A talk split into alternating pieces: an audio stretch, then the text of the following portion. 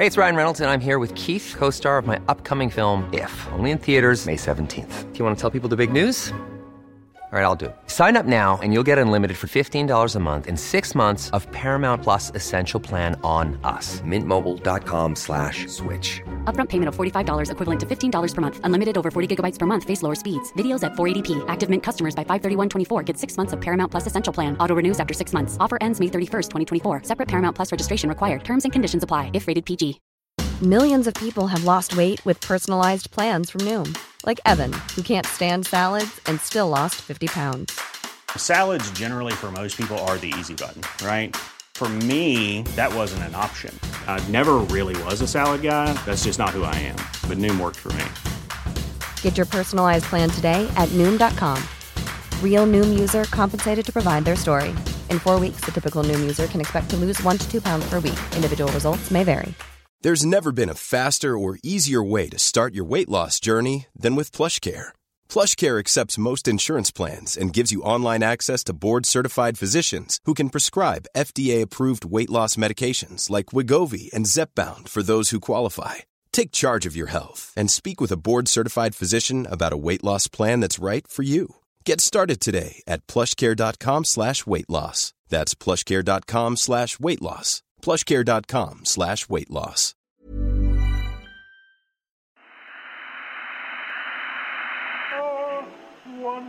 Wonder-working power in the precious... Incredible as they seem, are not the results of mass hysteria.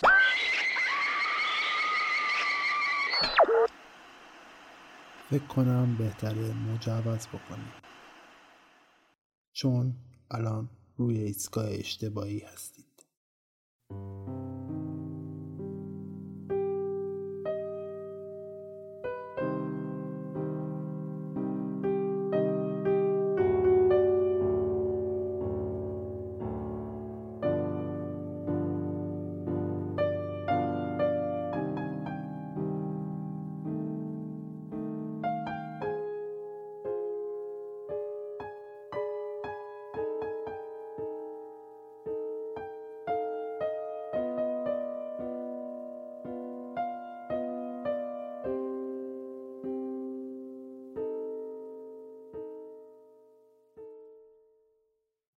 سلام.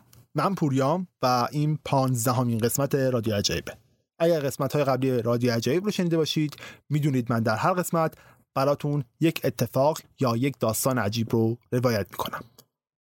اگر قصد دارید من رو بشنوید پیشنهاد میدم منو از app های پادگیر مثل Castbox، Google Podcast، Apple Podcast و سایر app های پادگیر که feed من تو اونجا قرار گرفته پیدا بکنید.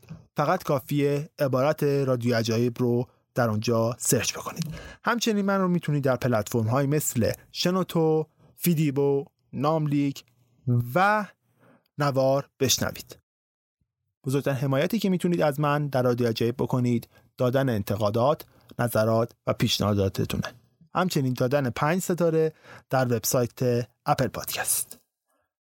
همچنین اگر دوست دارید از رادیو عجایب به صورت مالی حمایت بکنید پیشنهاد میدم از سایت هامی باش منو پیدا بکنید و اونجا هر مقداری که دوست دارید از من حمایت بکنید بیشتر از این دیگه لفتش نمیدم و میرم سراغ داستان قسمت 15 Ladies and gentlemen, we have a press report over the wires. We hope that it is unconfirmed, but we have to doubt it, that the President of the United States has been the victim of an assassination.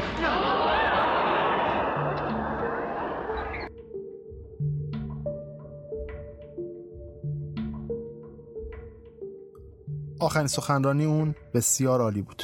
سخنرانیش رو تمام کرده بود و من می‌تونستم تکه از جمجمه اون رو که از سرش بیرون زده بود ببینم. سپس در کنار من افتاد. خون و مغز اون روی دامن من ریخته بود.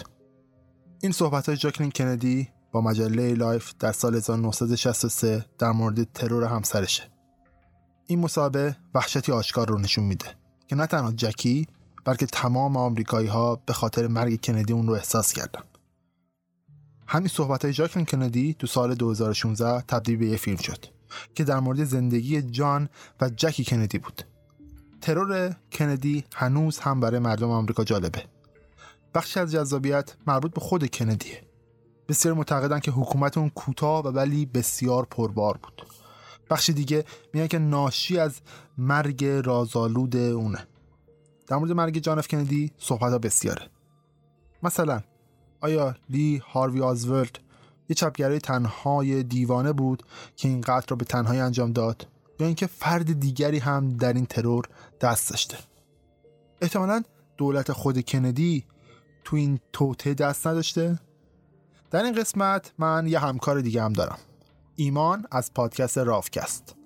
اون هم قراره داستان مرگ جانف کندی رو که در 22 نوامبر 1963 رخ داده رو تعریف کنه اون قراره به پیش زمینه ها و استوری مرگ و ترور جان اف کندی بپردازه.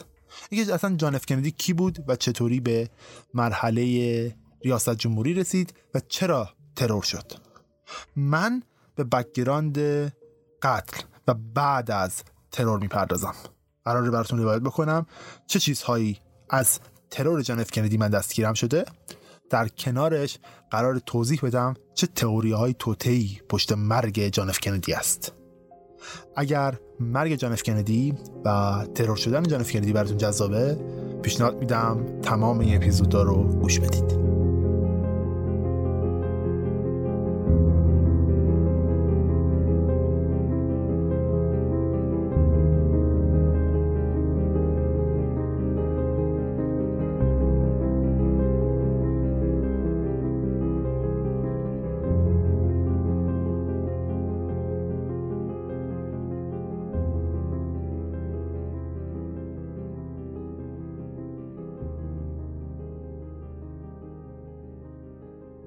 سراغ داستان اصلی. طبق گزارش های رسمی بیشتر مردم آمریکا باور داشتن که آزولد نمی‌تونه به تنهایی باعث مرگ و ترور جان کندی شده باشه. تو اواخر دهه 1960 به طور مداوم آمریکاییان نشون می‌دادن که داستان رسمی که از سمت دولت منتشر شده در مورد ترور جان اف کندی یک دروغ محضه. تو ده 1960 خیلی از نویسندگان و دانشگاهیان و محققان آماتور و کلی آدم دیگه حتی دادستان منطقه نیورلان که حتی می‌تونید این رو تو داستان ایمان هم بشنوید داستانش رو در مورد مرگ جان اف کندی شک هایی را آوردن و حتی حاضر شدن دوباره پروسه تحقیق رو شروع بکنن. به نظر میسه حتی خود دولت هم از اون چیزی که رخ داده مطمئن نیست. معلوم نیست که چه کسی قاتل بوده چرا ترور رخ داده. من در این قسمت وظیفه دارم این ترور رو بررسی بکنم.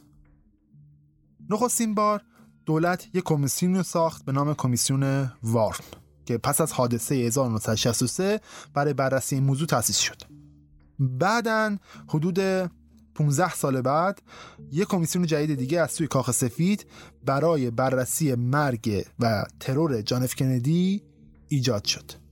هر دو کمیسیون دو تا جواب و دو تا نتیجه گیری متفاوت دارن.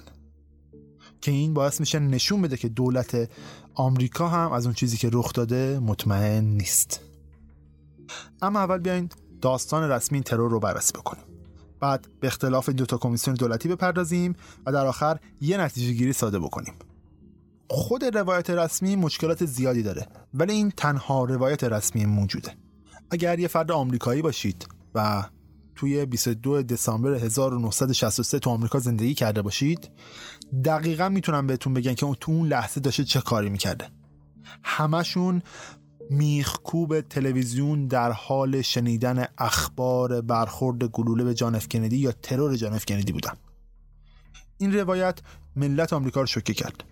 کندی چهره محبوب جذاب و یک کهنه سرباز جنگ جهانی دوم بود که به خاطر خدماتی که تو جنگ جهانی دوم کرده بود کلی مدال و نشان گرفته بود. که حالا می‌تونید داستان این گرفتن نشان رو هم توی پادکست ایمام بشنوید. کندی یه لحجه شیوای بستونی داشت یه خانواده خوب و یه همسر زیبا مثل ژاکلین کندی. کندی تبدیل شده بود به رویای آمریکایی. چهره دلخواه یک ملت.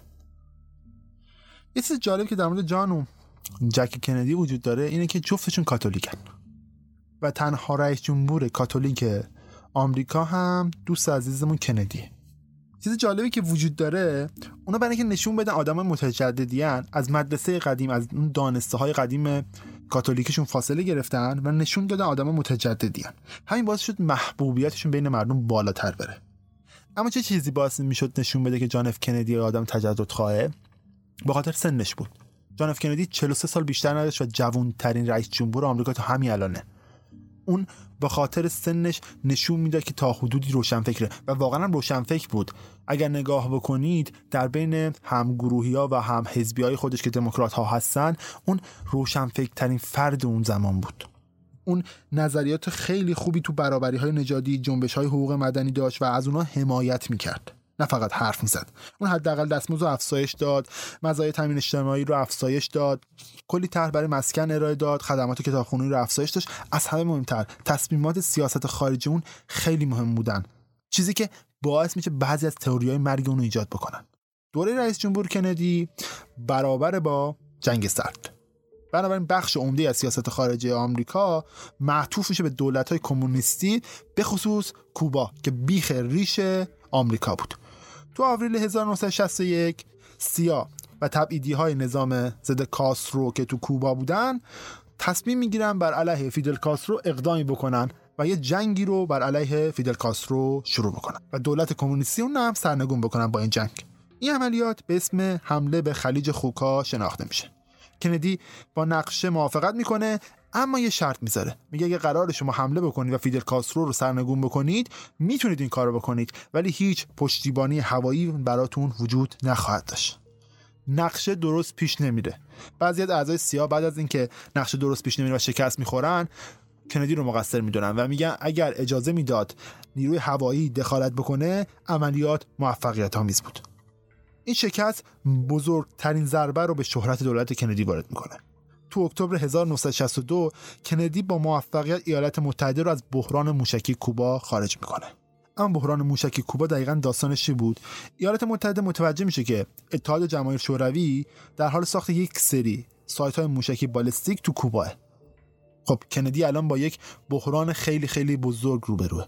پس میاد تاکتیک غیر جنگی می‌گیره. برخلاف اون تاکتیکی که برای سرنگونی فیدل کاسترو گرفته بودن و نبرد خلیج خوکا بود. میاد میگه که آقا ما با محاصره و مذاکره اونا رو مجبور می‌کنیم که از این قضیه عقب بنشینن.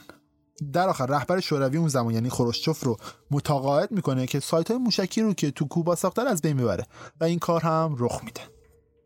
خب این یه اتفاق موفقه. بدون که جنگی رخ بده بدون اینکه یک گلوله شلیک بشه بدون اینکه یک نفر کشته بشه ایالات متحده می‌تونه خودش از این بحران خارج بکنه. مردم هم از این اتفاق خوشحالن.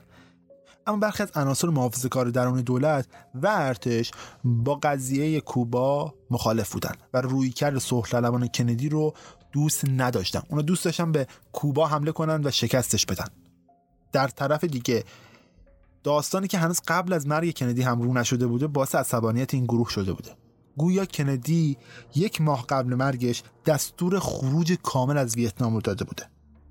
چیزی که صد درصد نیروهای محافظه کار آمریکایی دوست نداشتن. ما واقعا نمی‌تونیم کندی رو یه آدم صلح طلب تمام و ایار بدونیم یا یه آدمی که حامی کمونیسته. کندی داستانش واضح واضح بود. اون صلح و مذاکره رو به جنگ ترجیح می‌داد. ما اینجا یه پرانتزی باز بکنیم در مورد مراحل ساخته شدن دستگاه حکومتی به نام CIA CIA زمانی ساخته شد که جنگ سرد شروع شد. هدف CIA مقابله با کمونیست بود. به غیر CIA یه گروه دومی هم بود که دست کندی ناراضی بود. اونم اسلحه سازا بودن. اسلحه سازا خوراک اصلیشون جنگه. تا جنگ باشه پول در میارن. وقتی جنگی نباشه پولی هم در نمیارن. برای همین وقتی موضع کندی نسبت به جنگ ویتنام روشن شد اولین آدمای ناراضی CIA بودن و نفر دوم گروه اسلحه ساز آمریکایی. چرا که دیگه نمی‌تونستن پول در بیارن. چون جنگی نبود که بخوام براش اسلحه‌ای بسازن. اما یه دشمن سومی هم برای کندی وجود داشت. درسته که کندی رابطه دوستانه و مسالمت آمیزی با شوروی، کمونیست ها و کوبا داشت ولی بازم با این حرفا اون رئیس جمهور دولت کاپیتالیستی آمریکا بود. اون مظهر و نماد شیطانی سرمایداری غرب بود. بر همین واقعا نمی‌تونستن جماهیر شوروی یا کمونیستان رو تحمل بکنن. اما چیزی که واضح هست کندی دشمن زیاد داشت. دشمنایی که هم قدرت داشتن هم ثروت. اما چی باعث میشه که یه فرد تنها و بینوا و منزوی مثل لی هاروی آزولد بیاد بزنه جان اف کندی رو بکشه؟ و بدون کمک گرفتن از هیچ کدوم از این دشمنان کندی تصمیم به این عمل بگیره. و این خودش مشکل داره. We understand there has been a shooting. The presidential car coming up now. We know it's the presidential car. You can see Mrs. Kennedy's pink suit. There's a Secret Service man, spread eagle, over the top of the car. We understand Governor and Mrs. Connolly are in the car with President and Mrs. Kennedy. We can't see who has been hit, if anybody's been hit, but apparently something is wrong here. Something is terribly wrong. I'm in behind the motorcade, trying to follow them. It looks as though they're going to Parkland Hospital. We're on the road to Parkland at this time.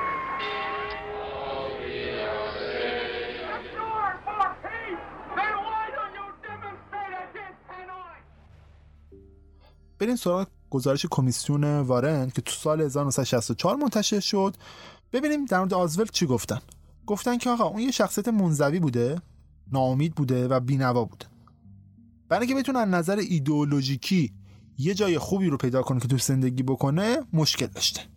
یه چیز جالب که اینجا وجود داره اینه که آقا این شخصیت خاص یا همون تیپیکال افرادی که تو اکثر تیراندازی تو آمریکا یا هر جایی گزارش میشن یه آدم منزوی ناامید که نمی‌تونه با محیط اطرافش ارتباط خوبی برقرار بکنه. در کنارش یه کودکی دشوارم داشته. یه مدتی تو پرورشگاه زندگی کرده مادرش تو بچگی از دست داده پدرش نمی‌تونه ازش مراقبت کنه برای همون رو ترد کرده. خیلی جالبتر زمانی که ما می‌بینیم تو 17 سالگی آزول میاد به تفنگداران دریایی میپیونده. تا شاید بتونه زندگیشو اینجوری به ثبات برسونه. تو همین گزارشه که تو کمیسیون وارن وجود داره اون تو زمانی که داره خدمت می‌کنه به مطالعه مارکسیسم و زبان روسی رو میاره.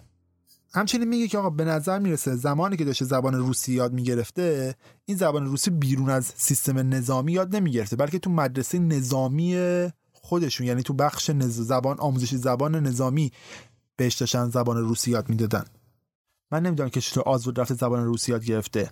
ولی چیزی که خیلی واضحه هر تفنگدار دریایی نمی‌تونه به صورت راحت بره زبان روسی یاد بگیره. مگر اینکه یه وظیفه ای داشته باشه که در ارتباط با جماهیر شوروی باشه. به خصوص اینکه آقا ارتش آمریکاست. این نمیشه کشوری که توی یه قدمی جنگ با دولت های کمونیستی و شورویه خطر ظهور کمونیست رو توی نیروهای نظامی خودش دست کم بگیره و همین جوری نیروهاش برن زبان روسی یاد بگیرن مارکسیست رو بخونن و از این قبیل چیزها. درکش و فکرش یکم سخته یعنی نشدنیه. به خصوص که تو اون زبان ترس سرخ تو آمریکا رواج داشت. این خیلی عجیبه که یه نفر بتونه در مورد مارکسیسم مطالعه بکنه یا زبان روسی یاد بگیره. اونم تو ارتش آمریکا. موضوع از این هم عجیب تر میشه. تو سال 1959 آزل به طور ناگهانی تفنگداران دریایی رو ترک می‌کنه. به چه بهونه ای می‌خوام برم از مادر بیمارم مراقبت بکنم. مادر بیماری که قبلا مرده بوده. اما بعد از گذشت چند روز خبر می‌رسه که اون ایالات متحده ترک کرده. خب کجا رفته؟ رفته به شوروی. تو اونجا به سفارت آمریکا اعلام می‌کنه که می‌خواد تبعیت آمریکایی خودش رو لغو بکنه و تمام اطلاعات خودش رو در مورد عملیات های نیروی دریایی که اسرار نظامی محسوب میشن هم به شوروی بده. اینجا خیلی جالبه. آزولد میاد به صورت آشکار میگه که من می‌خوام تمام اطلاعات نظامی آمریکا رو در اختیار شوروی بذارم.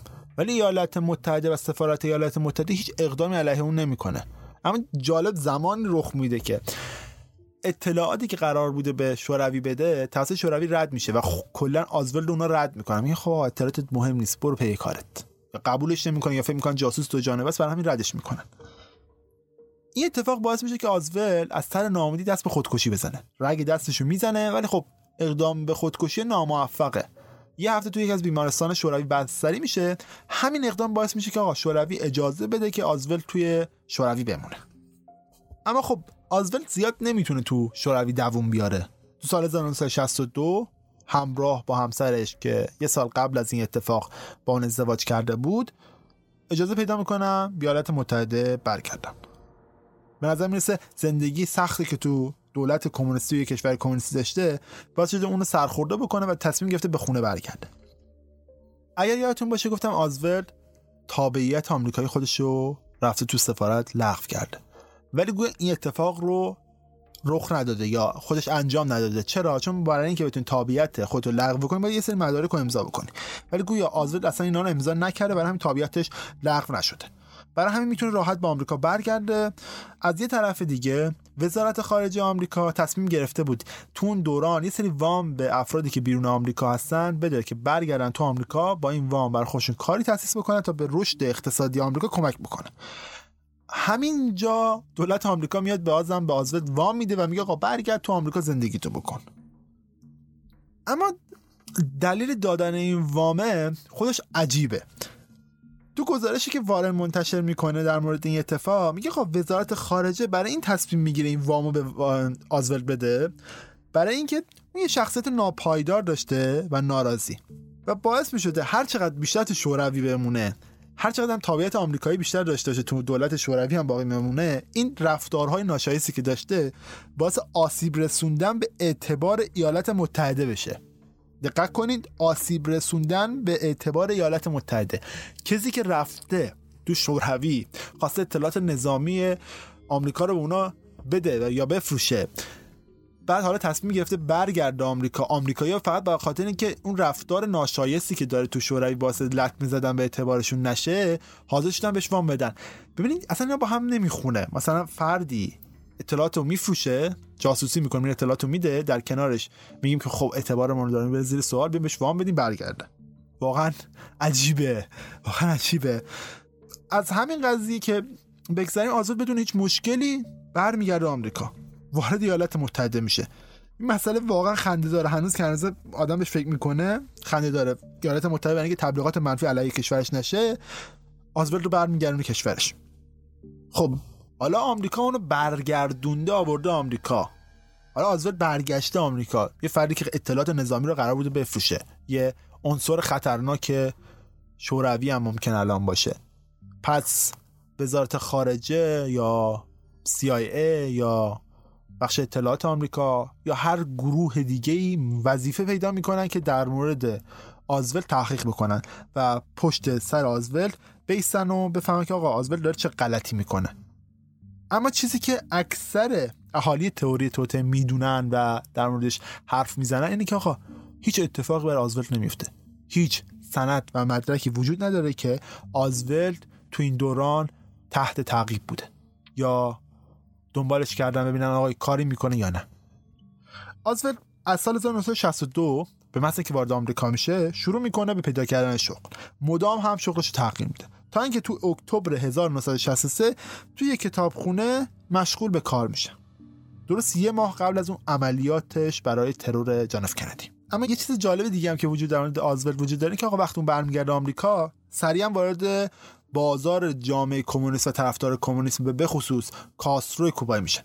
وارد یه گروهی به نام بازی منصفانه برای کوبا میشه. اینجا یه چیزی عجیبه. آزولد از کمونیست و شوروی بیزار بود و از اونجا فرار کرد اومد آمریکا تا خودش رو بتونه از جامعه کمونیستی فرار بکنه و بیاره تو جامعه سرمایه‌داری. اما همراهی الانش با یه گروه کمونیستی خیلی جالب توجهه. چرا این اتفاق رخ میده؟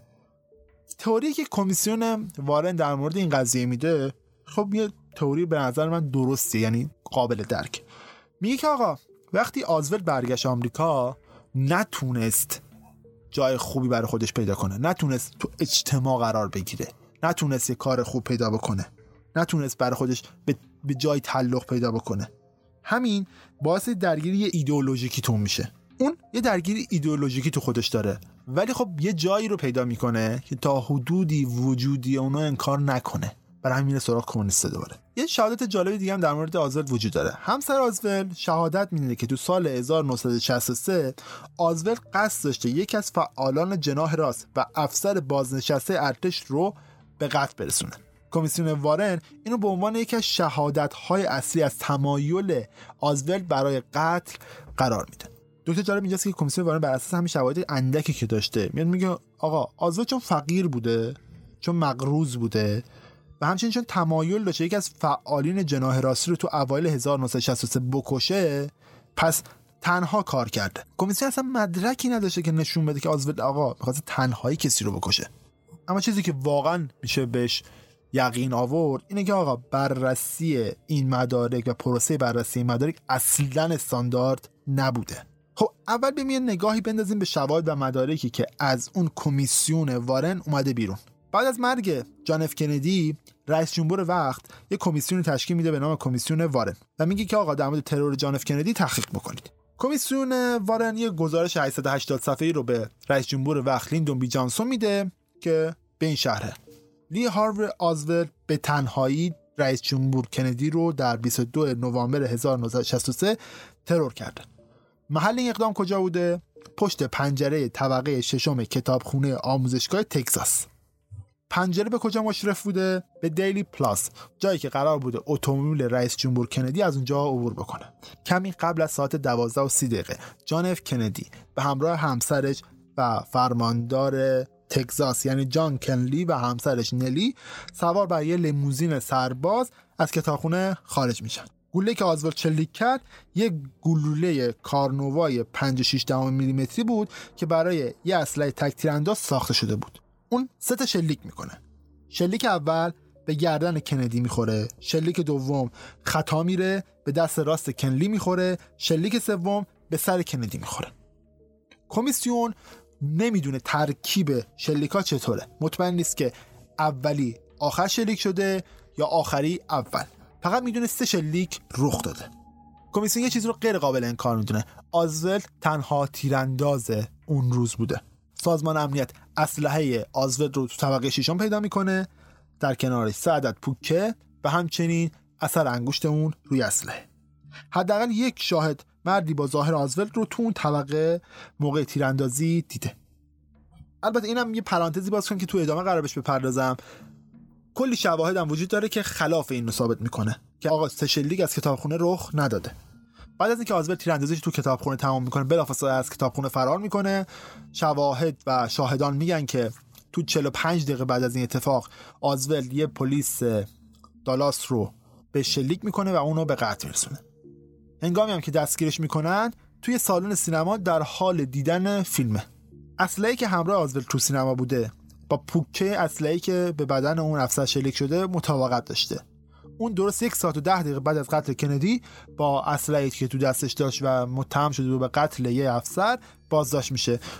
زمانی که دارن بازداشتش می‌کنن تو اون سینما ادعا می‌کنه که آقا من هیچ دلیلی برای دستگیری وجود نداره. من به کسی شلیک نکردم. پس هنوز من نگفتش که چرا اینجام همچنین چیز جالبی دیگه هم که در مورد آزل وجود داره که آقا اون میگه که من قالت دستم مثلا کاری نکردم. داری منو متهم می‌کنید.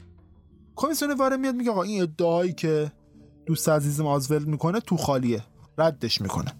ولی اونایی که تئوری توته دوست دارن مثلا من. این حرفا رو حرفای قابل استناد می‌دونن و میگن که آقا حرفای مهمیه. این کمیسیون همچنین به تیر خوردن آزول دو روز بعد از دستگیریش توسط صاحب کلپشوان دالاس یعنی جک روبی می‌پردازه. میگه که آقا تو 24 نوامبر وقتی که پلیس محلی داشته آزورد رو اسکورت می‌کرده به زندان ایالتی روبی میاد از وسط جمعیت خوش رد می‌کنه و به آزورد شلیک می‌کنه. کمیسیون میگه که آقا روبی مانند آزولد به تنهایی عمل کرده یعنی کسی نبوده که بهش اسلحه بده تفنگ بده. و دلیل اینکه این کار کرده به شدت از دست آزولد عصبانی بوده و ناراحت بوده که جان اف کندی کشته شده. جو گویا دوستدار جان اف کندی بوده. برای همین دست به این اقدام زده. اما خب همه می‌دونیم دیگه مرگ آزولد درست پس از ترور جان اف کندی اونم درست زمانی که هنوز وقت نکرده بره توی دادگاه اظهارات خودشو بگه حرفای خودشو بگه یکی از مشکوک ترین عناصر داستانه. اینکه اصلا آزول آیا همکاری داشته یا نه با مرگش به صورت آشکارا از بین میره. اما خب یه چیزی هم که این وسط وجود داره شاید ممکنه اصلا تیراندازی روبی به آزول چیز خاصی نبوده باشه. مثل تیراندازی آزول به کندی یه امر تصادفی و بیمعنی باشه. چون خب بوده بارها قتل هایی که هیچ معنی نشه و سر هیجان رخ دادن. این ماییم که میایم این قتل ها رو بهشون معنی میدیم و هدفمونم ارزای روان خودمونه. یعنی کار من الان اینه الان. بعد نیست به چند تا عامل عجیبی دیگه در مورد مرگ کندی بعد از مرگش رخ میده نگاه بندازیم. قتل کندی واقعا یه چیز مشکوکیه. و خب یه اهمیت ملی خیلی بالایی داره. درست یه هفته بعد از مرگش کمیسیون وارن تشکیل میشه. شهروندان آمریکایی دولت‌های خارجی فکر نمی‌کردن که قتل کندی حاصل از یه نقشه از پیش تعیین شده باشه. با این حال دولت آمریکا تصمیم می‌گیره برای اینکه نشون بده یه کودتایی در کار نیست و همه چی تحت اختیار دولت مردانه رئیس جمهور جانسون رو وادار می‌کنن که یه گروه تحقیق معتبر برای روشن شدن این موضوع ایجاد بکنن رئیس جمهور رئیس دیوان عالی کشور یعنی آرل وارن رو به عنوان رئیس کمیسیون انتخاب می‌کنه. به خاطر اسم وارن کمیته اسم وارن رو به خودش می‌گیره. این کمیسیون خودش 6 تا عضو دیگه هم به غیر از وارن داشته که اعضای فعلی یا سابق دولت بودن. یه اسم این وسط است که خیلی جالبه. آلن دالاس. آلن دالاس کیه؟ مدیر سابق CIA کسی که تو حمله به خلیج خوک ها به خاطر شکستش استعفا میده از این مدیریت. این کمیسیون برای اینکه بفهمه داستان از چه قراره 522 تا مصاحبه با شاهدان انجام میده. برخی با تنها با صحبت های رسمی برخی هم به شکل رسمی که همراه با شهادت و سوگند بوده. بزرگترین باگی که تنها بودن آزول داره زمین چمن نوله. بسیار از شاهدان هنوز معتقدن که یه تیرانداز دومی تو اون زمین چمن وجود داشته و آزول تنها نبوده. زمین چمن نول هم مثل کتابخونه دید خیلی خوبی به محل عبور جان اف کندی داشت و می‌شد به راحتی از اونجا به جان اف کندی شلیک کرد. دست کم 33 نفر به کمیسیون وارن شکایت کردن و گفتن که آقا ما صدای شلیک گلوله رو از این منطقه شنیدیم. حداقل هم دو نفر شهادت دادن که از این محدوده دود دیدن. یکی از این کسایی که این دودو دیده کارگر راهنی بوده که تو برج مشرف به نول سر پوست بوده. اعتراف می‌کنه که دقایق قبل از اینکه شل صدای شلیکو بشنوه دو تا مرد دیده که اطراف اون فنس وایسادن بعد یک نوری رو دیده و سپس دود رو دیده. این کارگر راه هم میگه که تی 20 دقیقه قبل از تیراندازی به جان اف کندی یه سری حرکت مشکوک هم تو بنبست میان چمنزار نوول و کتابخونه رخ داده. این کارگر راه هم میگه که تو 20 دقیقه قبل از تیراندازی چندین وسیله نقلیه رو دیده که تو بنبست میان چمنزار نوول و کتابخونه تو رفت آمد بودن. صحبت های این کارگر راهن نشون میده که حتی اگر تیراندازی از اون محدوده صورت نگرفته باشه یک سری رفتارهای مشکوک هم اونجا رخ داده. ولی کمیسیون وارن به اون اهمیتی نداده. چیز جالب که اینجا وجود داره کمیسیون هیچ تلاشی نمی‌کنه که نظریه این شاهدان رو رد بکنه. اصلا یعنی مدرکی وجود نداره که کمیسیون اصلا رفتاش دنبال این قضیه. دنبال تیراندازی از سمت زمین چمن نوورس حرکت ماشین های مشکوک تو اطراف. فقط به این صحبت می‌کنه که به این استناد می‌کنه که آقا محیط پلازا محیط بازیه و به خاطر همهمه و پژواک صدا تو اینجا مردم فکر کردن که شلیک از این طرف دیگه رخ داده. توضیح اصلا قانع کننده نیست درسته؟ اما اتفاق جالب زمانی میفته که شاهدین کتابخونه پاشون به این ماجرا باز میشه. اونا میان اعتراف می‌کنن که ما صدای شلیک گلوله رو شنیدیم ولی نه سه گلوله بلکه یک تا دو گلوله. حالا ما وقتی میایم این رو بررسی می‌کنیم با شهادت هایی که افراد دیگه گفتن نتیجه جالبی ایجاد میشه. اولین سالی که ایجاد میشه آیا واقعا از پنجره اون کتابخونه شلیک صورت گرفته. آیا کمیسیون درست تصمیم گیری کرده. تا اینجا تمام شواهدی که کمیسیون وارن جمع کرده و به اون استناد کرده قانع کننده نیست. یعنی حداقل ما رو قانع نمی‌کنه. شواهدی بر علیه اونا وجود داره. اما حداقل باید یک شاهد و یک مدرکی وجود داشته باشه که کمیسیون وارن با استناد کردن به اون بتونه بگه که آقا حرف من درسته. خب این مدرک و شواهد چیه؟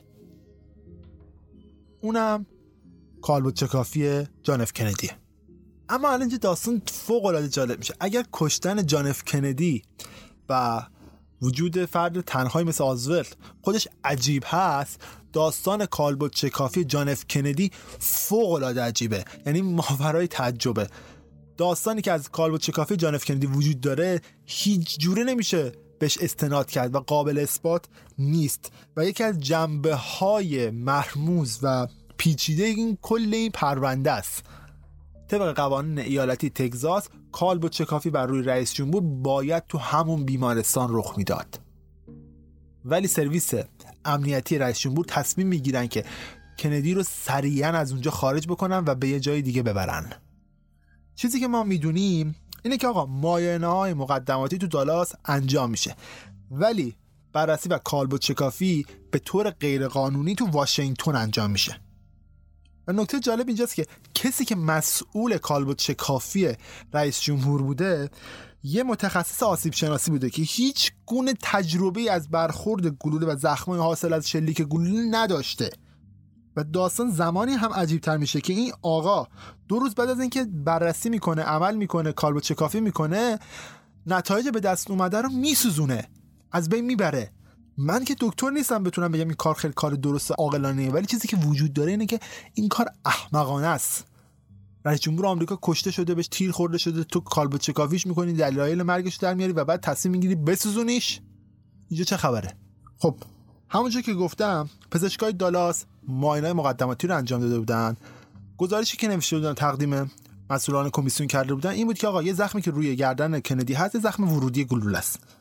پزشکای واشنگتن که میان کالبد چکافی می‌کنن زخما رو کامل بررسی می‌کنن با این گزارش ضد نقیض روبرو میشن. بعد خب میگه کمیسیون اینجا میگه خب اینجا چه خبره؟ این صحبت های واشنگتن با صحبت های دالاس نمی‌خونه. بر همین ازش می‌پرسن که آقا داستان چیه؟ این زخمه دقیقا داستانش چیه؟ اونجاست که بازم دالاسیا میگن خب ما مطمئن نیستیم احتمالا تو موقع کالبد چکافی اشتباه کردیم. اما به غیر از همین چند تا عامل کلی دلیل دیگه هم وجود داره که مردم نمی‌تونن به اسنادی که از سمت پزشکان به دست رسیده اعتماد بکنن. اول از همه متخصص آسیب شناسی کارش خیلی واضحه. اون علل و عوارض بیماری ها رو بررسی می‌کنه و نتیجه گیری می‌کنه براش.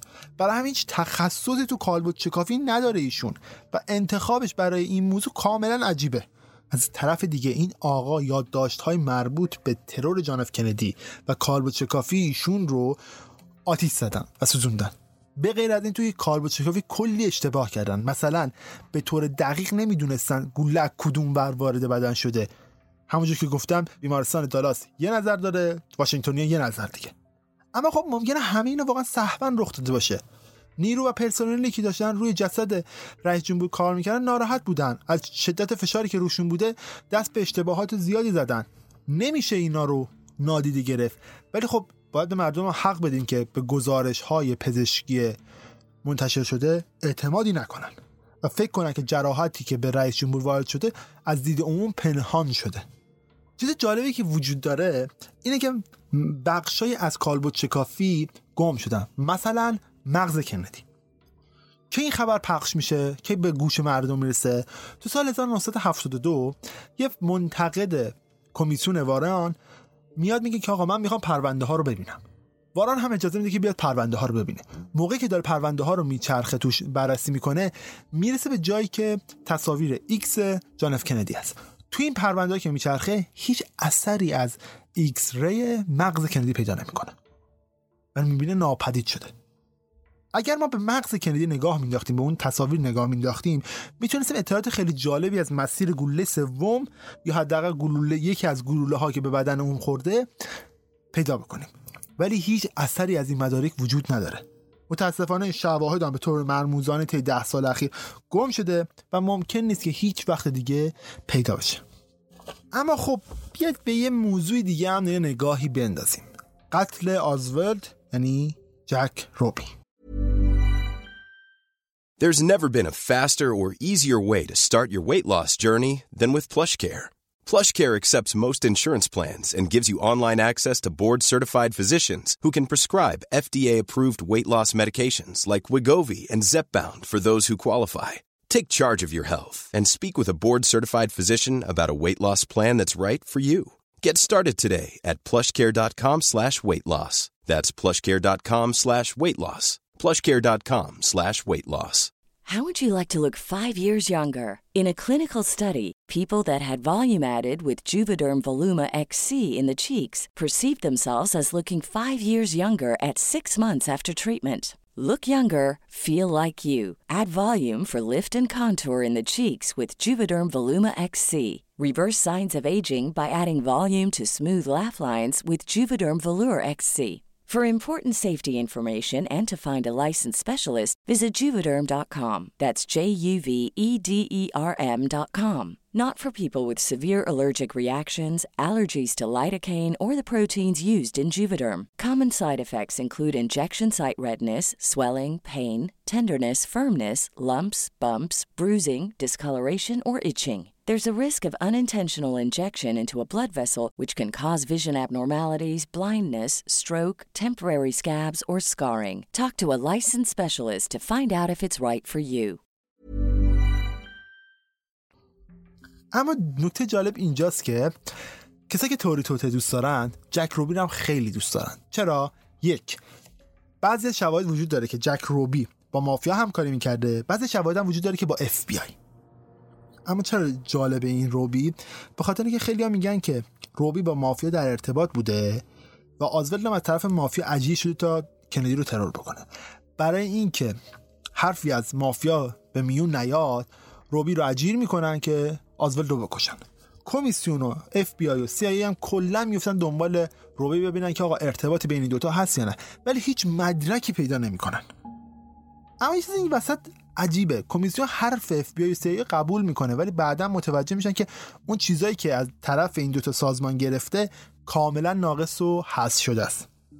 تا اینجا خیلی چیزا در مورد کمیسیون وارن زیر سوال رفته. و خب تا همین الان کمیسیون وارن نشون داد که هیچ مدرک قانع کننده برای استدلالای خودش نداشته.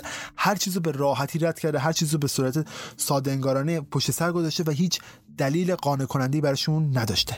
وقتی شما شروع می‌کنید به خوندن 880 صفحه مطلب در مورد ترور کندی به کلی مطلب جالب و شهادت بی پایانی می‌رسید که کلا کمیسیون وارن رو زیر سوال می‌بره. شهادت هایی که خیلی راحت توسط کمیسیونر وارن کنار گذاشته شدن. بعد از انتشار گزارش وارن کلی اتفاقات جدید میفته سه سال بعد از مرگ کندی یه فردی بران جیم گریسون پیدا میشه و یه استدلال جدیدی می‌کنه. من در مورد جیم گریسون هیچی نمیگم. پیشنهاد قسمت جدید رافکست و ایمانو بشنوید. اونجا مفصل ایمان توضیح داده در موردش. فقط در این حد بگم که استدلالی که جیم گریسون می‌کنه و فردی رو که اون پیدا می‌کنه باعث زن گسترده کل کشور علیه کمیسیون وارن میشه. به قدر این هزینه داره برای دولت که تو سال 1970 دوباره یک کمیسیون جدیدی توسط کاخ سفید درست میشه که یه بازنگری رو داده های کمیسیون وارن بکنه. تو اواخر دهه 60 آمارها نشون میده که مردم اصلا به کمیسیون وارن اعتماد ندارن اصلا باور ندارن. از یه طرف دیگه یه فردی که از ترور کندی فیلم گرفته برای اولین بار تو سال 1970 این فیلم رو به تلویزیون میده و تلویزیون این فیلم رو برای مردم پخش می‌کنه و مردم این دفعه خودشون می‌تونن از دید خودشون وقایع رو ارزیابی بکنن. خیلی زود ترور کندی به پس زمینه سیاست آمریکا بدل میشه. اما اینجا یک دفعه یک اتفاقی رخ میده که کل سیستم حکومتی آمریکا تحت شعا قرار می‌گیره. اول از همه جنگ ویتنام.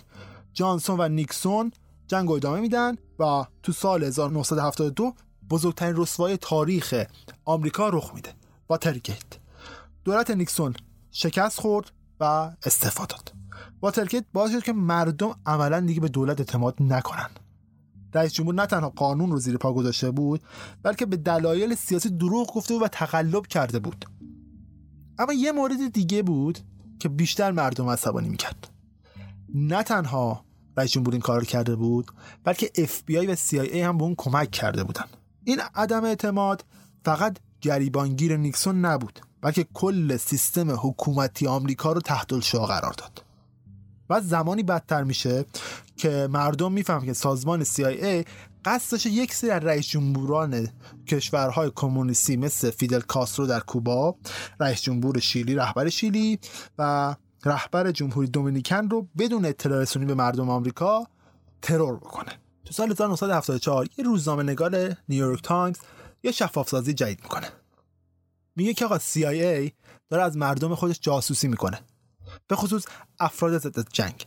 این دامنه بیاعتمادی به دولت آمریکا و به خصوص CIA رو بیشتر می‌کنه. این وسط افرادی مثل گریسون هم صداشون بلند میشه و میگن که آقا CIA که قصد داشته رئیس جمهوران کشوران کمونیست رو بکشه چرا نه رئیس جمهور خودمان رو بکشه؟ بخاطر اینکه خلاف دیدگاه های اونو عمل می‌خواسته بکنه. و تئوری میده که CIA در قتل جان اف کندی نقش داشته. خب جای تعجب نداره که داستان کندی دوباره وسط کشیده میشه. با شروع سال 1975 کنگره تصمیم می‌گیره که دوباره در مورد مرگ کندی تحقیق بکنه و یه کمیسیونی تو ژانویه 1975 برای تحقیق و تفحص از عوامل داخلی CIA تنظیم می‌کنه. این کمیسیون شروع می‌کنه به بررسی عوامل داخلی CIA و می‌بینه که آقا CIA کلی عمل غیرقانونی انجام داده کلی شنود انجام داده کلی نظارت غیرقانونی انجام داده ولی هیچ مدرکی پیدا نمی‌کنه از اینکه CIA در قتل کندی دست داشته. هیچ مدرکی. اما مردم آمریکا بازم به این کمیسیون شک دارن و باورش نمی‌کنن. این کمیسیون که اسمش بوده کمیسیون راکفلر مدیر اجراییش دستیار کمیسیون وارن بوده. و مردم دلیل بیاعتمادیشون به این کمیسیون هم وجود همچین فردی بوده. بازم کمیسیون های جدید تشکیل میشه. این بار نه تنها در مورد مرگ کندی بلکه در مورد ترور وحشتناک مارتین لوتر کینگ تو سال 1968 همین اتفاقات میگذره. تو سال 1975 یکی از سازمان های مدافع حقوق مدنی در آمریکا از طریق نیویورک تایمز یک گزارشی رو منتشر می‌کنه که خبر از ارتباط اف بی آی با هاروی آزولد و جک روبی بوده. طبق این گزارش اعضای بلند مرتبه اف بی آی ده روز قبل از ترور کندی نامه از آزولد دریافت کرده بودن که پلیس دالاس رو تهدید کرده بوده. اینجا داستان جالب میشه.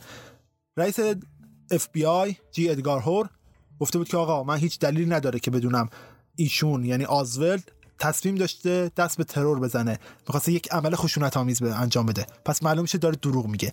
بعدا معلوم میشه که اف اون نامه رو دریافت کرده ولی از بین بردتش. همچنین مشخص میشه که آقا جک روبی واقعا با اف در ارتباط بوده. یا قرار بوده خبرچینشون باشه یا قرار بوده تو اف استخدام بشه و ازشون حقوق بگیره.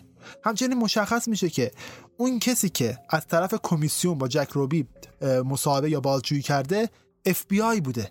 اف بی آی تو این بازجوییاش به این نتیجه می‌رسه که جک روبی با مافیا در ارتباطه نه با آزولد همچنین تو این بازجویی هیچ بار اسمی از خودشون نمیارن برای جک روبی. هیچ سوالی در اینکه آیا اون با اف بی آی در ارتباطه مطرح نمیشه. با همه اینها کاملا واضحه که مردم آمریکا هیچ باوری به کمیسیون وارن ندارند. صفر.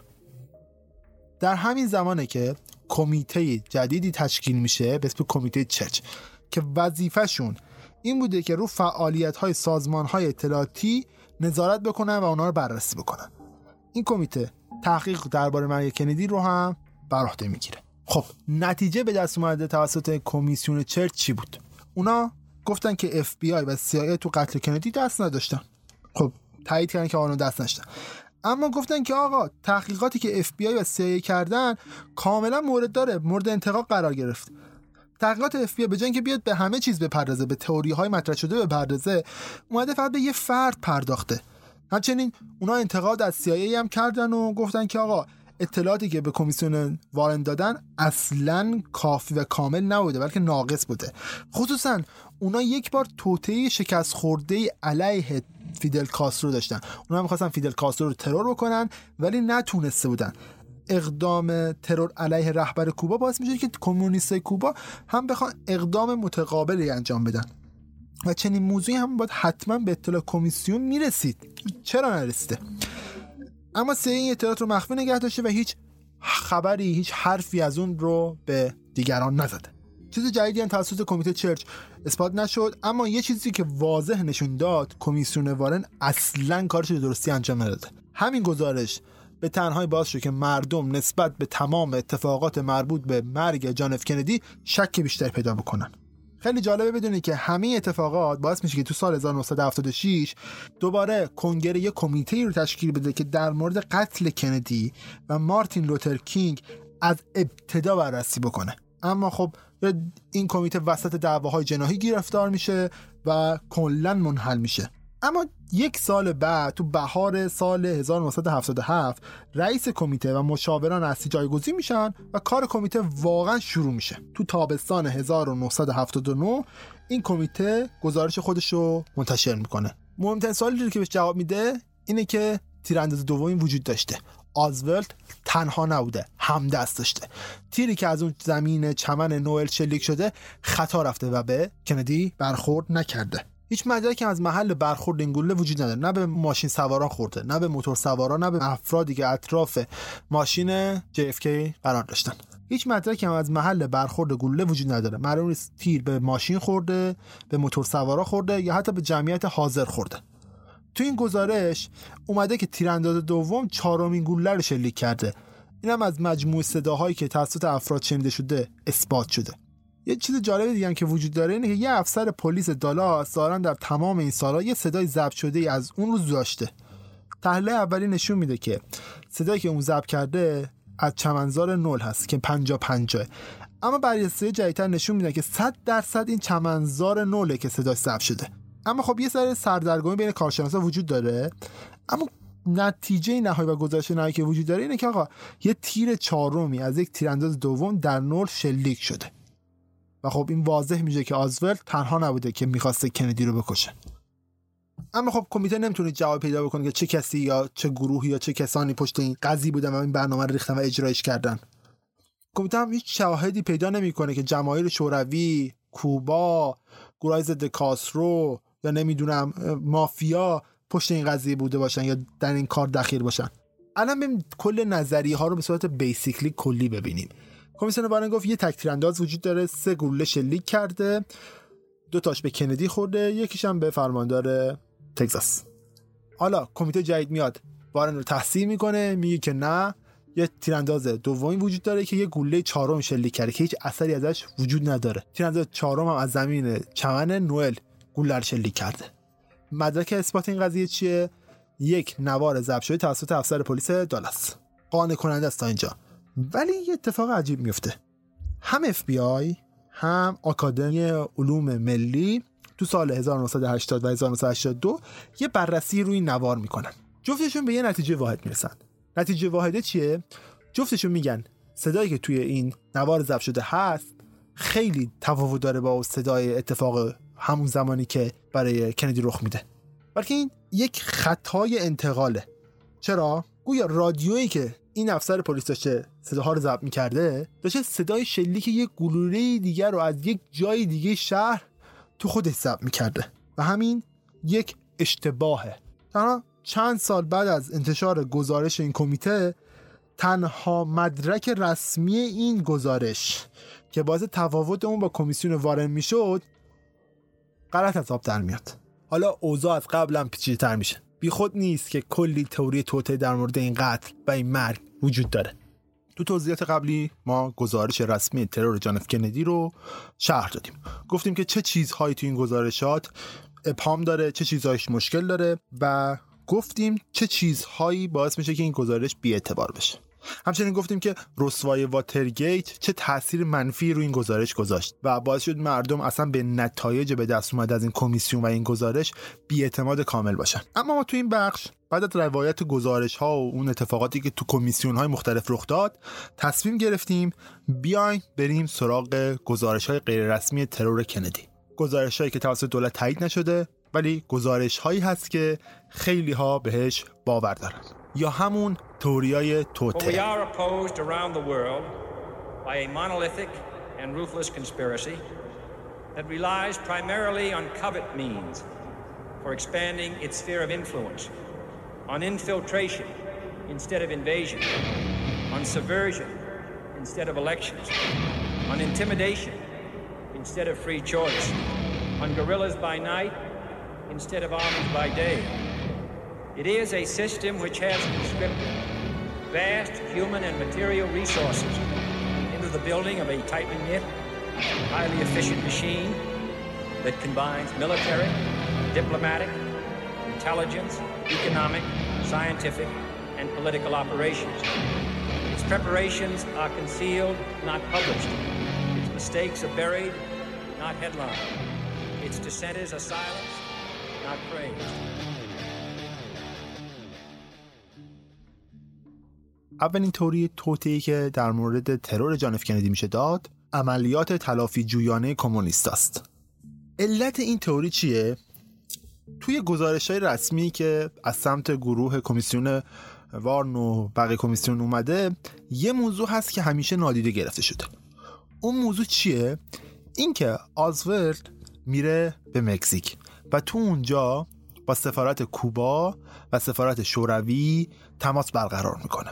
چیز عجیبیه ولی تو کمیسیون وارن و گزارش هایی که توسط این کمیسیون منتشر شده هیچ خبری از این اسناد نیست. تئوری دوم توطئه‌ای که وجود داره در مورد مرگ جان کندی تئوری نظریه حادث است.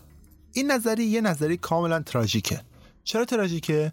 میگه که جان اف کندی فقط و فقط به خاطر سهلنگاری یکی از نیروهای سرویس مخفی ریاست جمهوری کشته شده. چرا؟ چون یکی از افراد گویا ناخواسته یک گلوله به سمت جان کندی شلیک کرده. و از قضا برای اینکه بتونن این بود قضیه رو مخفی بکنن سرویس مخفی ریاست جمهوری و اف بی آی و سی آی ای میان روی این قضیه سرپوش می‌ذارن خب قبل اینکه من برم سراغ تئوری توطئه بذارید یه تکرار مکررات بکنم. بگم که آقا اصلا کل اتفاقات چجوری رخ داده. طبق گزارش رسمی که وجود داره لی هاروی آزولد تنها فردی بود که جان اف کندی رو ترور کرد. آزولد یه تفنگدار سابق نیروی دریایی بود که یک کمونیست هم بوده. آزولد تو طبقه ششم انبار کتاب مدرسه تگزاس مستقر میشه و زمانی که رئیس جمهور داره از محل منطقه دیلی پلازا عبور می‌کنه به اون شلیک می‌کنه. سه گلوله شلیک می‌کنه. گلوله ها به سر و پشت رئیس جمهور اصابت می‌کنه که نتیجه اون میشه آسیب به سر و بدن جان اف کندی. سه گلوله شلیک میشه ولی یک گلوله به جان اف کندی برخورد نمی‌کنه و به فرماندار تگزاس یعنی جان کانلی برخورد می‌کنه. یک ساعت و نیم بعد از اینکه ترور جان اف کندی موفق اعلام میشه اوزولد دستگیر میشه. دو روز بعد همین آقا توسط فردی به نام جک روبی که یک صاحب باشگاه شبانه بوده کشته میشه. کلا تئوری تئاتر در مورد جان کندی درست. بعد از ترور جان کندی یعنی در 22 نوامبر ساخته و پرداخته میشن. تا همین امروز بیش از هزار کتاب در مورد ترور جان کندی نوشته شده و منتشر شده.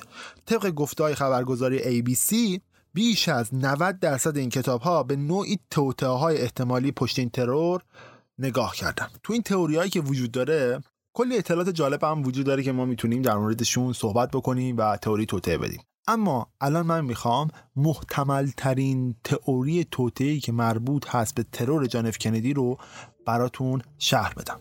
قبل از اینکه بخوام در مورد این تئوری توطئه حرف بزنم بد نیست این نگاه کوتاهی داشته باشیم به عواملی که باعث میشن این های توطئه مورد اهمیت قرار بگیرن. حالا ممکنه اون کسایی که نظریه ها رو داده باشن بهشون توجهی نکرده ولی برای ما خیلی مهمه. اولین چیز خود جان اف کندیه جان اف کندی واقعا یک شخصیت محبوبه. نه تنها تو کشور خودش بلکه تو سایر کشورها خیلی دوستش داشتن. خانوادهش خانواده خیلی مطرحی تو سطح آمریکا. طرحها و ایده هاش تو سطح سیاسی و غیر سیاسی مورد قبول همه است. سیاستمدارا اونو قبول دارن. اونو فرد جسور و متفاوت می‌دونن. برای همین نمیشه باور کرد که یه فرد سادلو یه مهره ساده مثل آزول تصمیم بگیره که از سر دیوانگی از سر جنون دست به اسلحه بره و اونو بکشه. حتما حتما باید برای مرگ جانف کندی یک سری برنامه وجود داشته باشه. نمیشه بدون هیچ برنامه ریزی خاصی دست به این اقدام زد. دومین دلیل خود کمیسیون وارنه. کمیسیون وارن مسئول رسیدگی به ترور جانف کندی بود. ولی نشون داد که به خیلی از شواهد به خیلی از اسناد توجه نکرده. خیلی از اسناد و شواهد رو از بین برده. معلوم شد که حتی کسانی که با کمیسیون در ارتباط بودن دروغ گفتن. به خصوص اینکه تو دهه هفتاد وقتی رسوایی واترگیت سر برمیاره معلوم میشه که CIA, FBI, IRS همشون تو دروغگویی به مردم دست داشتن. به خصوص CIA خیلی چیزا رو از مردم پنهان کرده بوده. خیلی دروغ ها گفته بوده. خیلی در مواضع مختلف از مردم جاسوسی کرده بوده. برای همین کل کمیسیون وارن زیر سوال میره. مشکل سوم FBI چرا؟ چون یه سری اسناد از اف منتشر میشه که نشون میده اف داشته یک سری اقدامات علیه مارتین لوترکینگ درست قبل از ترورش انجام می‌داده. همین باعث تعجب دیگران میشه. این ذهنیت درباره اف بی آی ایجاد میشه که اونا داشتن تحقیقات در مورد مارتین لوترکینگ رو جهت می‌دادن تا متوجه نشن دیگران که آی داشته دست به اقدامات علیه مارتین لوترکینگ می‌زده. حتی آی متهم به این میشه که مارتین لوترکینگ رو خودش ترور کرده. در کنار این زمانی که جی ادگار هوور رئیس اف بی آی به کمیسیون تحقیقاتی وارن میره قسم یاد می‌کنه که من فکر نمی کردم آزول قرار باشه دست به همچین اقدامی بزنه. در صورتی که این یک شهادت دروغ بوده.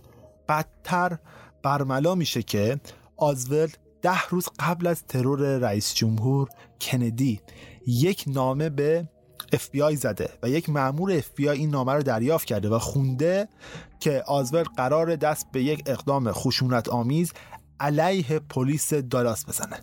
ولی FBI اونو کاملا نادیده می‌گیره و بیخیالش میشه.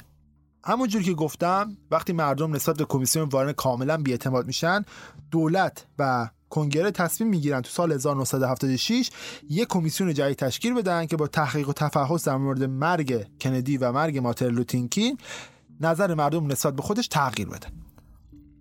همونطور که قبلتر گفتیم این کمیسیون نظریه فرد دوم تیرانداز میده.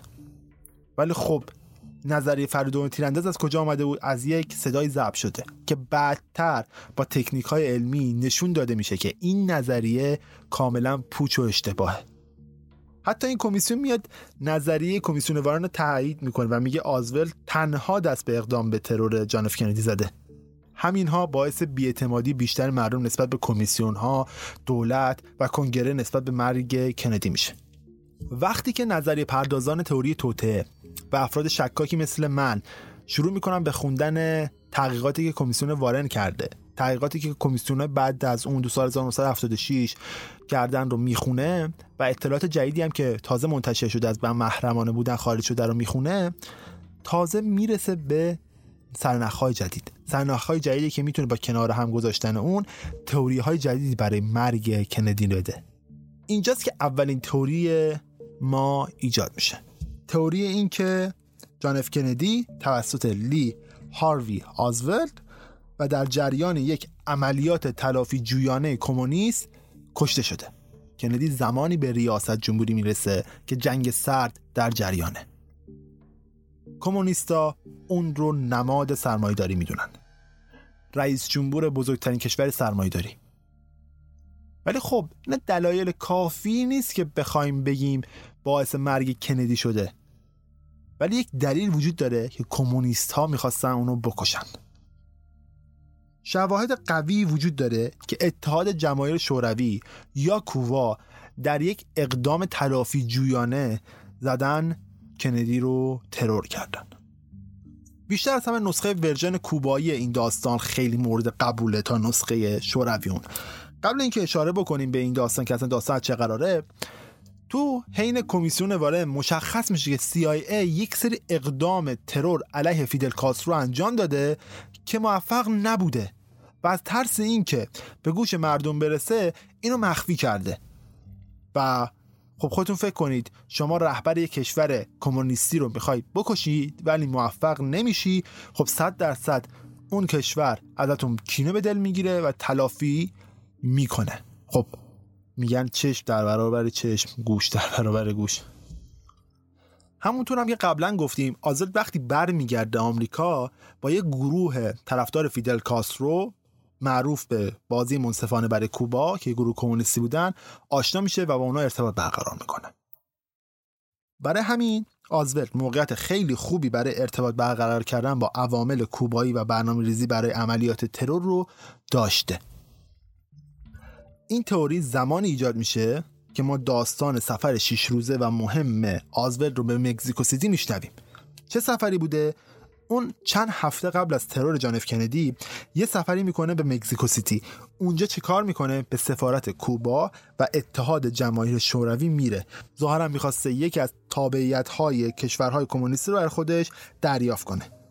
وقتی شما میید اسناد رو بررسی می‌کنید می‌بینید که وزارت خارجه CIA FBI هیچ اهمیتی به این سفر آزولت ندادن. تو طول تحقیقاتش اصلا بهش بررسی نکردن. همین کوتاهی و قصوری که دستگاه نظارتی انجام دادن باعث این شده که کلی آدم نظریه های مختلفی در مورد این قضیه بدن.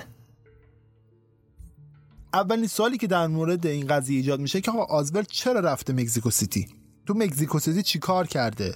چرا هیچ وقت کمیته تحقیقات در مورد ترور سراغ این سفر نرفته و هیچ تحقیق در مورد این موضوع نکرده؟ این چیز جالبی که اینجا وجود داره سفیر وقت ایالات متحده تو مکزیک تو اون زمان وقتی تو تحقیقات مجدد فرا خونده میشه یعنی تو ده هفتاد میاد میگه که آقا زمانی که آزولت اومد به مکزیک CIA اونو زیر نظر داشته و رفتن اون به سفارت کووا و شوروی رو دنبال می‌کرده. برای همینه که سفیر آمریکا می‌دونسته که دیپلمات‌های کوبایی و افسران طرفدار انقلاب فیدل کاسترو با آزولت ملاقات کردن. همچنین سفیر میگه که حدس می‌زده ترور جان اف کندی توسط همین عوامل تصمیم گیری شده و انجام شده و اون اعلام آمادگی می‌کنه که در مورد این تحقیقات حاضر کمک بکنه. ولی خیلی زود این تحقیقات متوقف میشه. چرا؟ چون وزیر وقت امور خارجه آمریکا یک نامه می‌زنه به کمیسیون و تحقیقات در مورد این موضوع رو ممنوع می‌کنه. میگه که هیچ تحقیقاتی نباید در مورد ارتباط داشتن آزول با کوبایی ها در مورد ترور کندی انجام بشه و تمام چیزهایی که به این شایعه هم دامن می‌زنن رو باید حذف کنن از معادل داستانی. این خیلی عجیبه. سفیر آمریکا تو مکزیک شهادت میده که رئیس عالی رتبه CIA تو مکزیک همین دستور رو دریافت کرده. ولی این فرد هیچ وقت این قضیه رو تایید نمی‌کنه.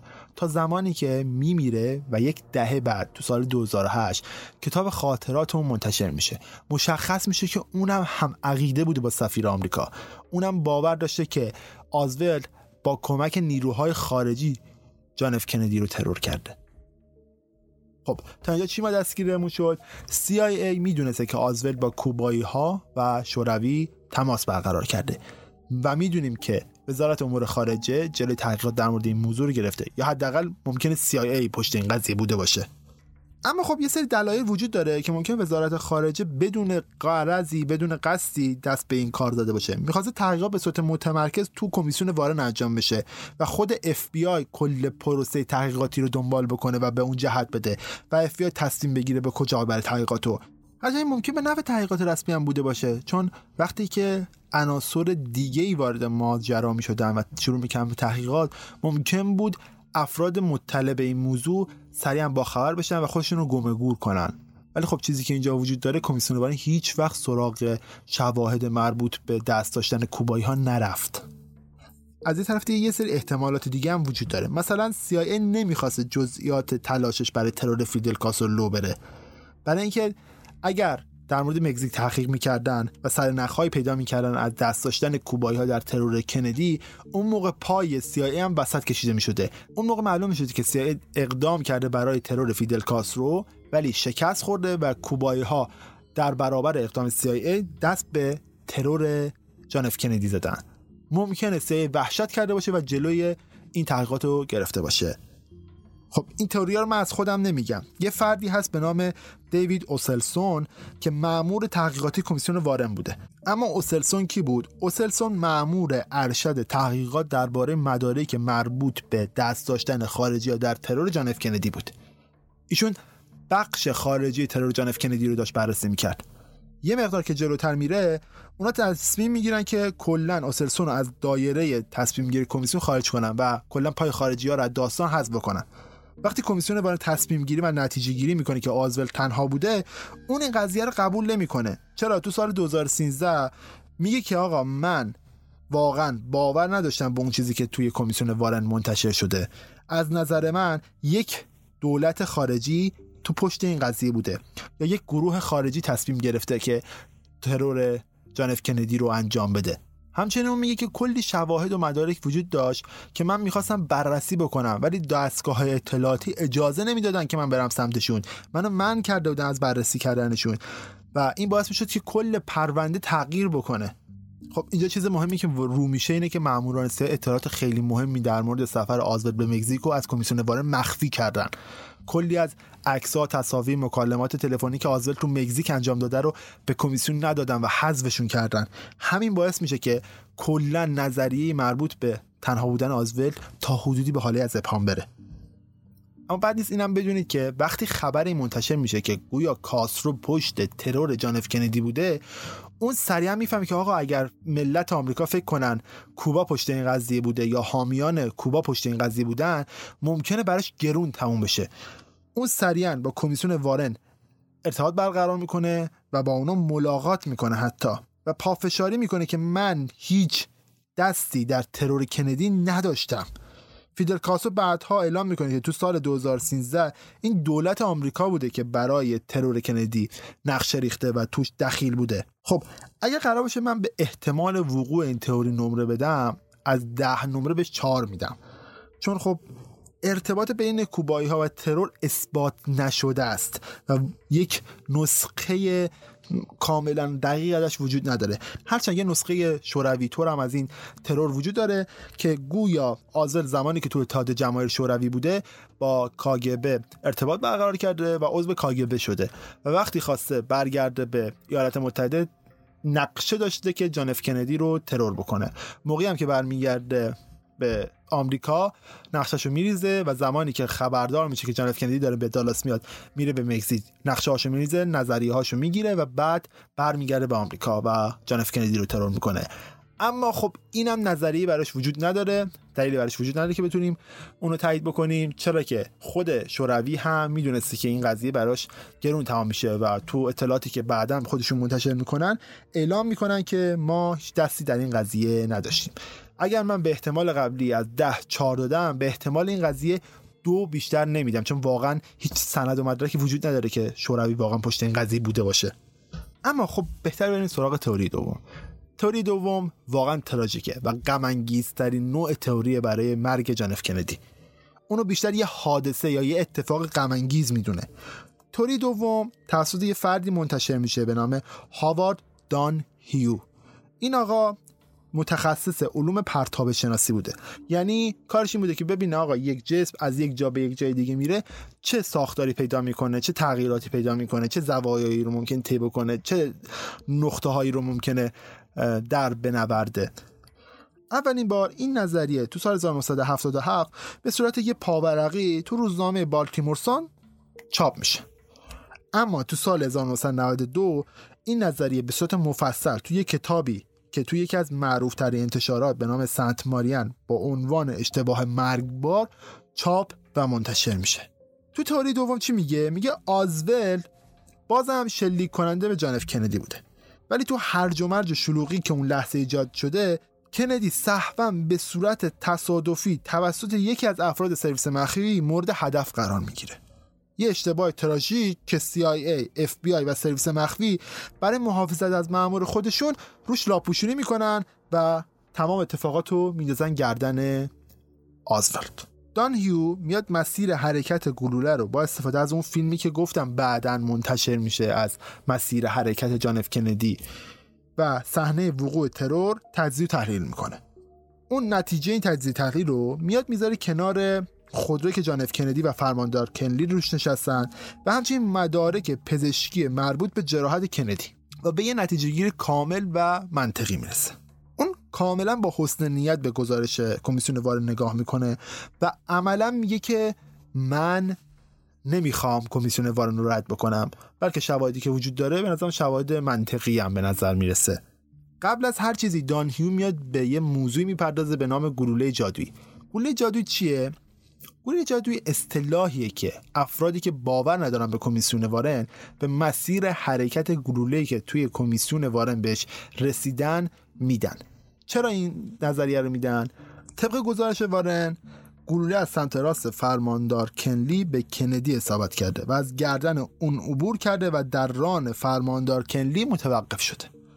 این یعنی اینکه گلوله از عقب ماشینی که جان اف کندی و جاکلین توش نشستن عبور کرده و به ردیف جلو که فرماندار کنلی و همسرش نری نشستن رسیده.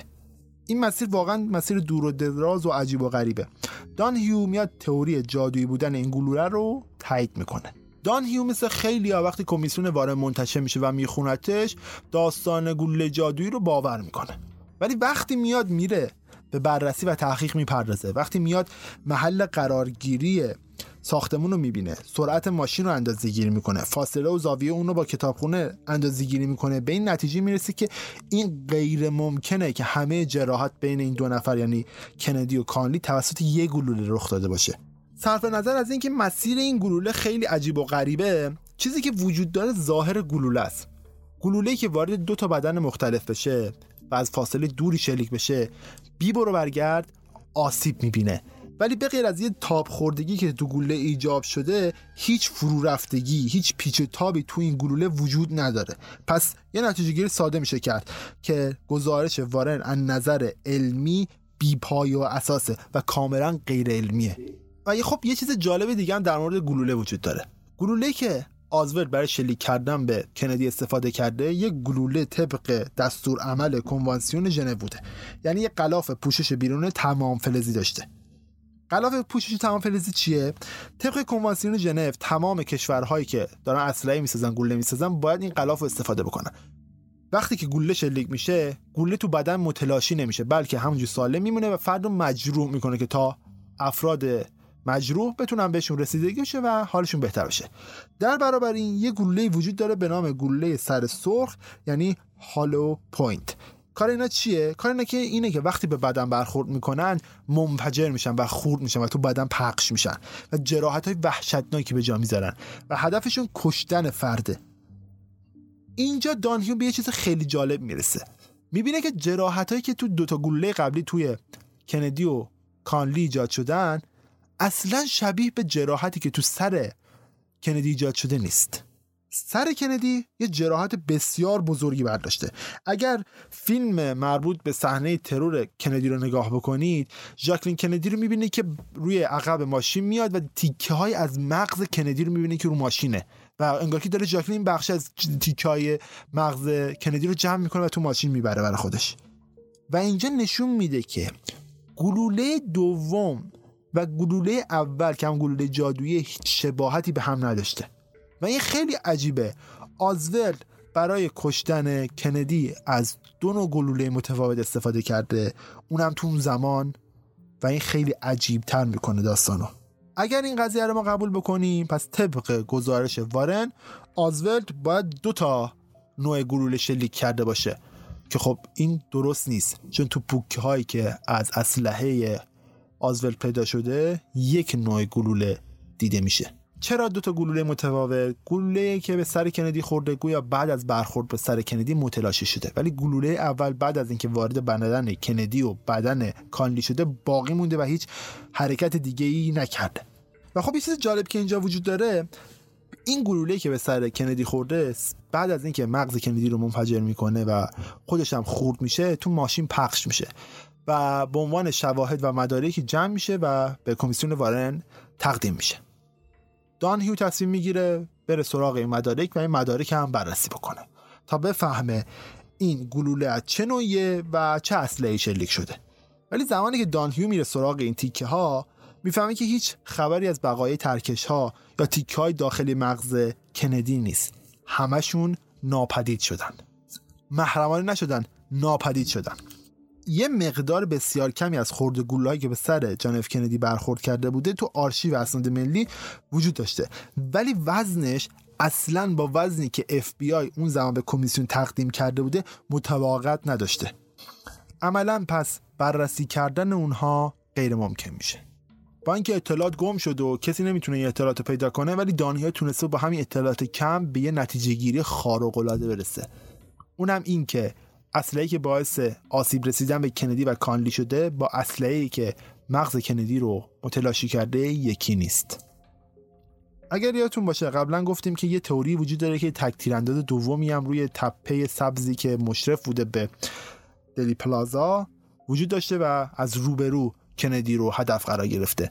دان هیو کاملا با این قضیه مخالفه و موافق این قضیه است که کندی از پشت سر مورد اصابت گلوله قرار گرفته. و خب حرفشو باید قبول بکنیم. اون بهتر از همه می‌دونه از کدوم ور ماشین و کندی شلیک شده. بررسی و تجزیه تحلیل دانهیو در مورد اینکه آقا چه گلوله چه اسلحه‌ای باعث این ضربه سخت به سر کندی شده اونو میرسونه به یه نقطه‌ای که خیلی تعجب برانگیزه. درست بالای ماشین سرویس مخفی پشت ماشین کروکی حامل رئیس جمهور جایی که سرویس مخفی یک اسلحه AR 15 با خودش داشت. یعنی یکی از ماموران سرویس مخفی به سر جان اف کندی شلیک کرده. دان هیو میاد متن تمام شهادت های ماموران این ماشین رو بررسی می‌کنه و مشخص می‌کنه که تیری که شلیک شده توسط فردی به نام جورج هکی بوده که اینم صحبا این تیر رو شلیک کرده. چرا؟ چرا جورج هکی تنها کسی بوده که اسلحه آی آر 15 رو هم می‌کرده و تنها کسی بوده که پس از شنیدن صدای شلیک آزول روی سقف ماشین رئیس جمهور سراسیمه میپره. زمانی که این اتفاق میاد ناخواسته و ناگاهانه به سر کندی شلیک می‌کنه. هرچند خب اعضای سرویس مخفی کلا نظریه رد می‌کنه و تکذیبش می‌کنن هرچند یکی از اعضای حاضر تو ماشین میگه که آقا این نظریه چیز درستیه و با اون مخالف نیست. بعد از تحقیقات دانهیو ده سال بعد یه تحقیقات مفصل دیگه ای توسط شخصی به نام بونار انجام میشه که یه نتیجه گیری های جدیدی انجام میده. و می‌فهمیم که آقا واقعیت هایی که دانهیو بهش رسیده رو نمیشه انکار کرد.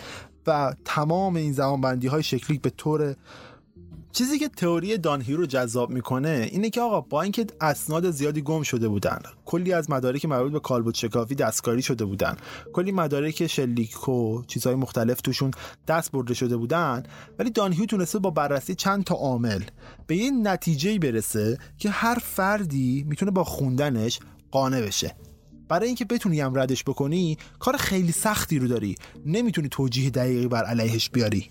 یه چیزی که این قضیه رو جالب می‌کنه یه گزارشی که تو سال 1997 تو گرینفیلد واشنگتن منتشر میشه.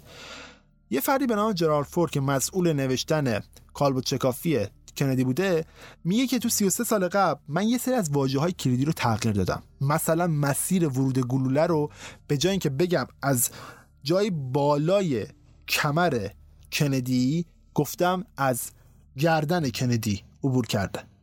همین باعث شده که نتیجه گیری وارن عوض نشه. در صورتی که اگر می‌گفت از بالای کمر کندی عبور کرده داستان عوض می‌شده. چرا؟ چون هیچ وقت نمی‌تونسته به فرماندار کنلی برسه این گلوله و اونو زخمی بکنه. برای همین گفتن گردن تا بتونن این اعلام بکنن که به کنلی برخورد کرده همچنین میگه که آقا من با اینکه این گزارش رو نوشتم ولی هیچ وقت تصاویر مربوط به کالبوت شکافی رو ندیدم که بخوام این گزارش رو تایید بکنم. پس یه گزارشی نوشته شده بوده که هیچ تصویری ازش وجود نداشته. و خب این واقعا عجیبه. شما داری یه گزارشی مربوط به کالبوت شکافی رو می‌نویسی که توش تصاویر مربوط به کالبوت شکافی رو ندیدی و ردشون هم تازه داری می‌کنی. این دیگه فوق العاده عجیبه. برعکس تئوری سفر آزول به مکزیک تئوری دانهیو نکات مبهم و پنهان خیلی کمتری داره. استدلال ها مدارک موجود نقشه هایی که وجود داره توسط دانهیو همگی به خوبی جفت جور شدن.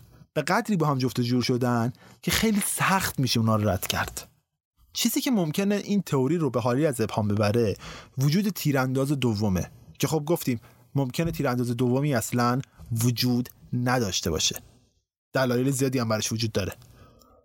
اگر من بخوام به احتمال وقوع این تئوری نمره از ده بدم بهش هشت میدم. چون واقعا منطقی که پشت این تئوری هست کاملا قابل درکه.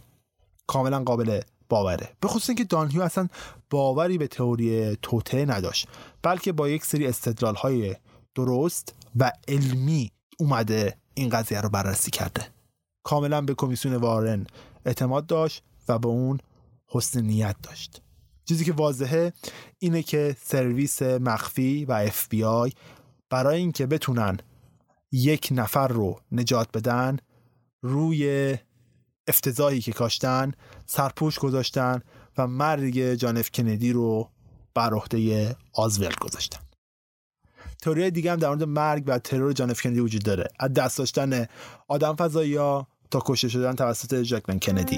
یا اینکه اصلا کندی نمرده بلکه پنهان شده. به غیر از من ایمان هم تو رافکست مفصل در مورد این موضوع براتون حرف زده. کلی ایده و نظریه جالب بهتون گفته و می‌تونید اونم برید بشنوید. فکر کنم توریایی که در مورد جان اف کندی ما گفتیم کافی باشه و بیشتر از این جلو نریم بهتره.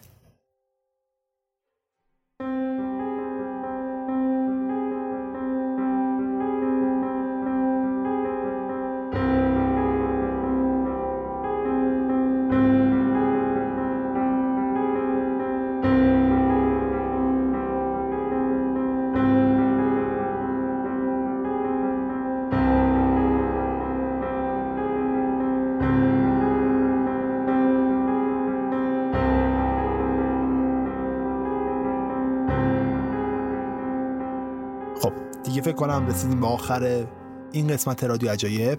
امیدوارم از شنیدنش لذت برده باشید. منو می‌تونید در app های پادکست مثل Castbox Google Podcast iTunes و تمام app های پادگیری که ازش feed خونده میشه بشنوید. فقط کافیه ID رادیو عجایب رو search بکنید. همچنین در پلتفرم های مثل نوار فیدیبو شنوتو و ناملیک هم من حضور دارم. می‌تونید در اونجا هم منو بشنوید. اگر نظر و کامنتی دارید حتما برای من بذارید. بزرگترین حمایتی که می‌تونید برای من انجام بدید نه پول بلکه اون کامنت های شماست. ولی اگر حمایت مالی دوست دارید از من بکنید تا این پادکست بهتر ادامه پیدا بکنه می‌تونید در سایت هامی باش از من حمایت بکنید. همچنین قول داده بودم یک سری وسایل آماده بکنم برای رادیو عجایب ولی هنوز وقتشو نکردم. به زودی یک سری تیشرت و ماک هم آماده میشه و در اختیارتون قرار می‌گیره. امیدوارم این قسمت براتون لذت بخش بوده باشه. من اینجا یه تشکر از عارف عزیز امیر عزیز ابوذر عزیز می‌کنم که در نوشتن و جمع جور کردن این مطالب با من همکاری کردن. عارف کار تدوین کرد امیر و ابوذرم کارهای نوشتاری رو با من همراهی کردن. دم همتون گرم. امیدوارم هر جا که هستید پیروز باشید. تا قسمت های بعدی رادیو عجایب خدا نگهدار.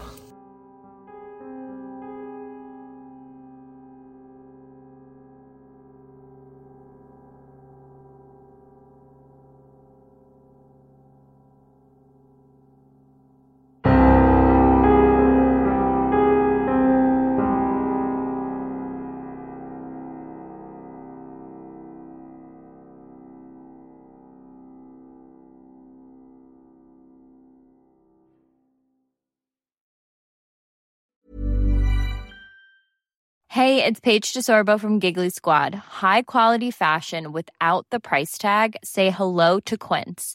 I'm snagging high-end essentials like cozy cashmere sweaters, sleek leather jackets, fine jewelry, and so much more. With Quince being 50 to 80% less than similar brands. And they partner with factories that prioritize safe, ethical, and responsible manufacturing. I love that. Luxury quality within reach. Go to quince.com slash style to get free shipping and 365 day returns on your next order. Quince.com slash style.